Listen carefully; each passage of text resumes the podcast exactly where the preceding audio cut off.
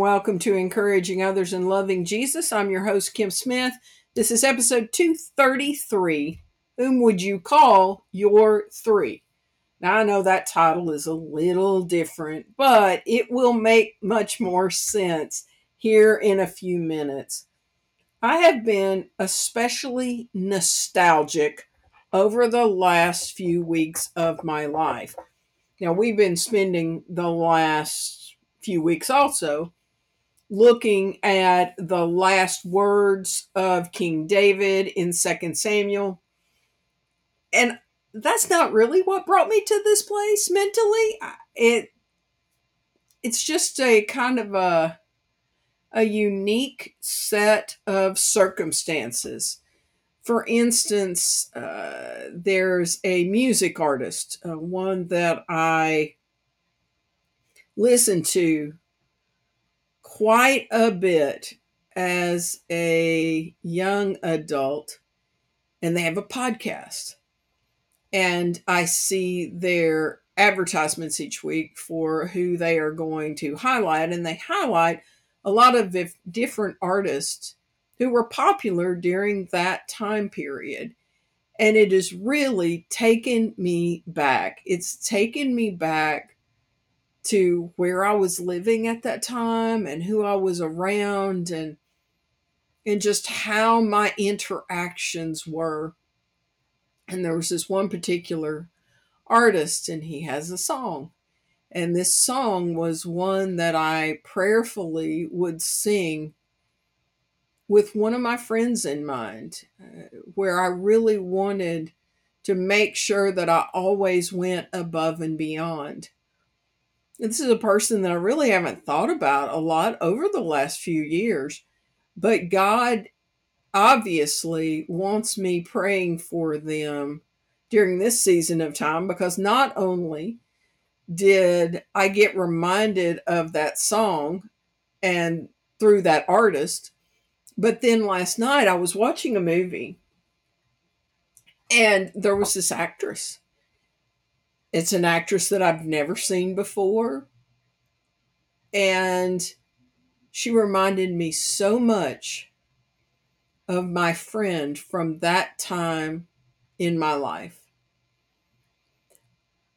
And I could count this all as coincidence, but I'm not going to because it really truly seems that God wants me to reflect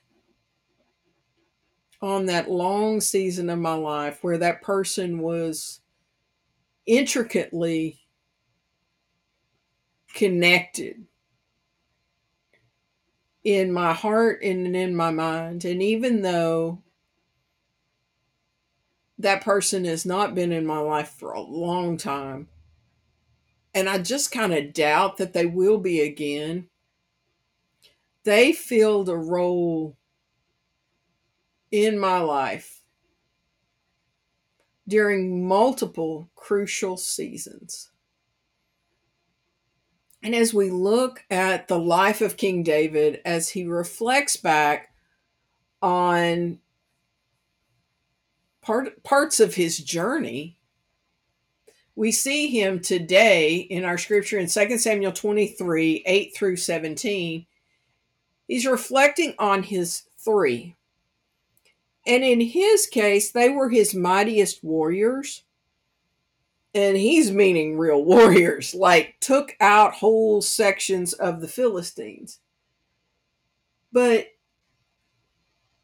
there's also a second part to it as he reflects on his three, where you see another way where three went to bat for him. And it wasn't in a, I'm going to go out and take on the enemy in that physical fighting way, but they saw what they thought was a need of King David or David, if he may have not been king when they did this.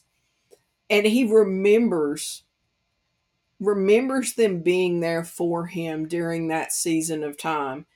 And he appreciates so much the sacrifice that they made. I'm going to give you a, a little bit of heads up. So you've got in 2 Samuel 23, it's also recorded similarly in First, First Chronicles 11.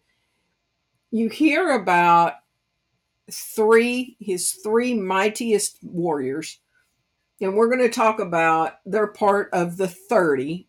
And but one of the things I was just reading in a commentary that I I very much appreciate. It's a commentary that I use for Sunday school for the podcasts and I, I'm just not sure about what this commentary said in this particular place because to me, the three that are named above are also the three that went above and beyond. Whereas this commentator believes that it may be two different sets of three.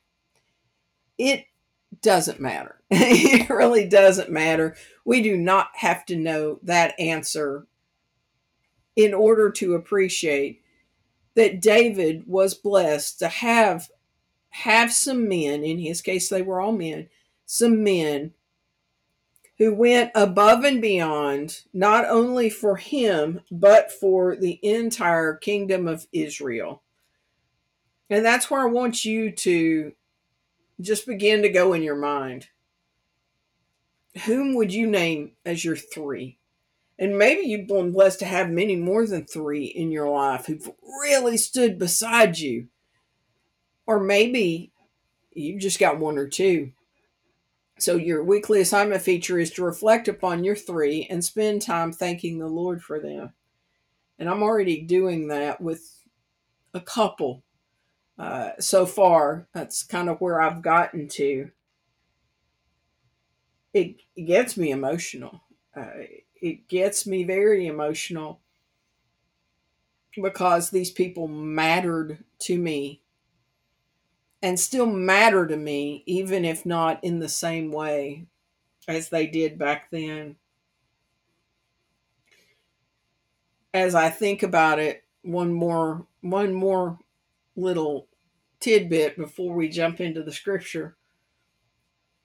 Years ago, I had a, a client and they were not not doing well. They were in a dark, dark, dark, dark, dark place and I encouraged them to have the names and numbers of three people that they could reach out to when they needed somebody. Understanding that all three of them would not be available to them 24 7, but thinking that somewhere in the midst of having the three, that at least they would be able to get in touch with one of them and that was not based on this scripture. That was just what came to my mind but it's uh it's very important to have those people who are there to walk alongside you sometimes to do for you things that you're unable to do for yourself and sometimes just to do for you in order to allow you to do something else. So let's let's jump into this. 2 Samuel 23, 8 through 17. These are the names of David's mightiest warriors. The first was Joshua Jashobeam. I can't say I understand. Let's call him Jash.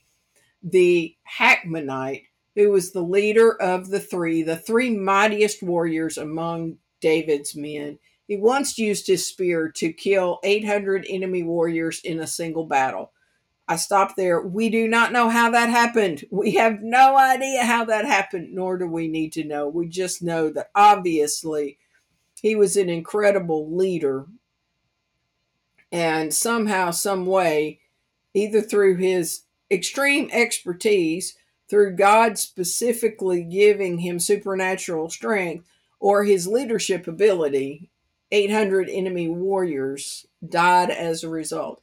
Next in rank among the three was Eleazar, son of Dode, a descendant of Ahoah. Once Eleazar and David stood together against the Philistines when the entire Israelite army had fled. He killed Philistines until his hand was too tired to lift his sword, and the Lord gave him a great victory that day. The rest of the army did not return until it was time to collect the plunder.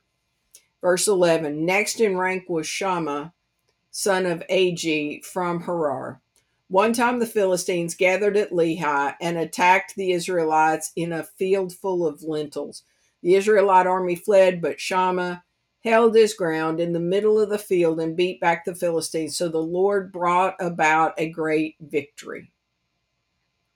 And so that's our three. We're going to call that first one Jash because it's a whole lot easier to say. So we've got Jash, Eleazar, and Shammah. And those were David's three. And then we go into the second part of the story. So in that first part of the story, they are using physical prowess, military might, just doing their job and doing it incredibly well. But in this second part, whether it is the three of them, which I truly believe it must have been, or it's three other mighty men, you see them doing something very different during this time.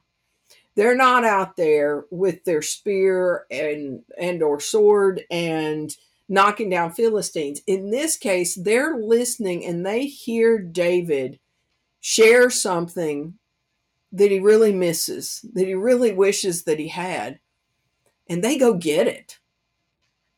And i'm all about heart gifts. And that's exactly what we see out of these men in this second part. Says in verse 13 Once during the harvest, when David was at the cave of Adullam, the Philistine army was camped in the valley of Rephaim.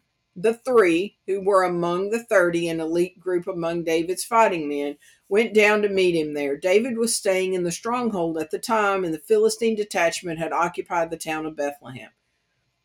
David remark, remark it, hmm, let me see if I can get this word out, remarked longingly to his men, Oh, how I would love some of that good water from the well at the gate in Bethlehem. So the three broke through the Philistine lines, drew some water from the well by the gate in Bethlehem, and brought it back to David.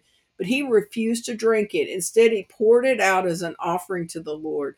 The Lord forbid that I should drink this, he exclaimed. This water is as precious as the blood of these men who risked their lives to bring it to me. So David did not drink it. These are examples of the exploits of the three.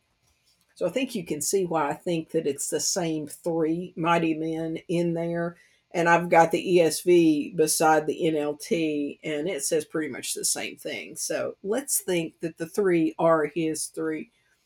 So, what did we see there? We saw them using their giftedness and doing their job and doing it exceedingly abundantly no doubt about it. But the part that always touches my heart is the part where they were listening and they heard David longingly wishing that he had some of that special water. And the three of them go above and beyond to provide what they think that their commander wants. That's friendship. It's one thing to do your duty, it's another thing to be listening for what really matters to your friends and going above and beyond to try to make it happen. Does that bring to mind anybody in your life? Person that I mentioned at the beginning, there's always been one of my primary love languages is acts of service. And I think that's why this touched me so much. Years ago, I had an, a small accident, but it was one that laid me up for a day or two. And this person found out about it and just went and got me a, a simple little treat. And out of all the gifts that I've had in my life, this one ranks really, really, really high. It must have cost them $3 at the most. But it was priceless to me because they were willing to go above and beyond in that instance. Another of my three, which is someone who is deeply embedded in my life and Lord willing will always be. But the number of times that they have done just as these three have done and listened to my heart, gone above and beyond to try to make sure that I either had something that I needed or met needs that I didn't even realize that I had. I thank God. I am publicly thanking God for these two people right now. I'll think on my third. But for those two, one that was in my life for some seasons, and one who their season remains. I feel just overwhelmed at the moment. You can hear it from my voice. I'm very, very convinced that we need to stop at times and reflect. And thank the Lord for those people that He used in our lives to provide for our needs physical, mental, emotional, spiritual. Some were there for a season, and some remain for a lifetime. But taking the time to say thank you. And it may be that God has you reach out to some of your three. Maybe maybe you are disconnected from them as I am, one of mine. Or maybe not. Or maybe that window is totally past. But making sure that you take some time and just thank the Lord for what they did and what they meant. As I sit here and just wipe the tear out of my eye,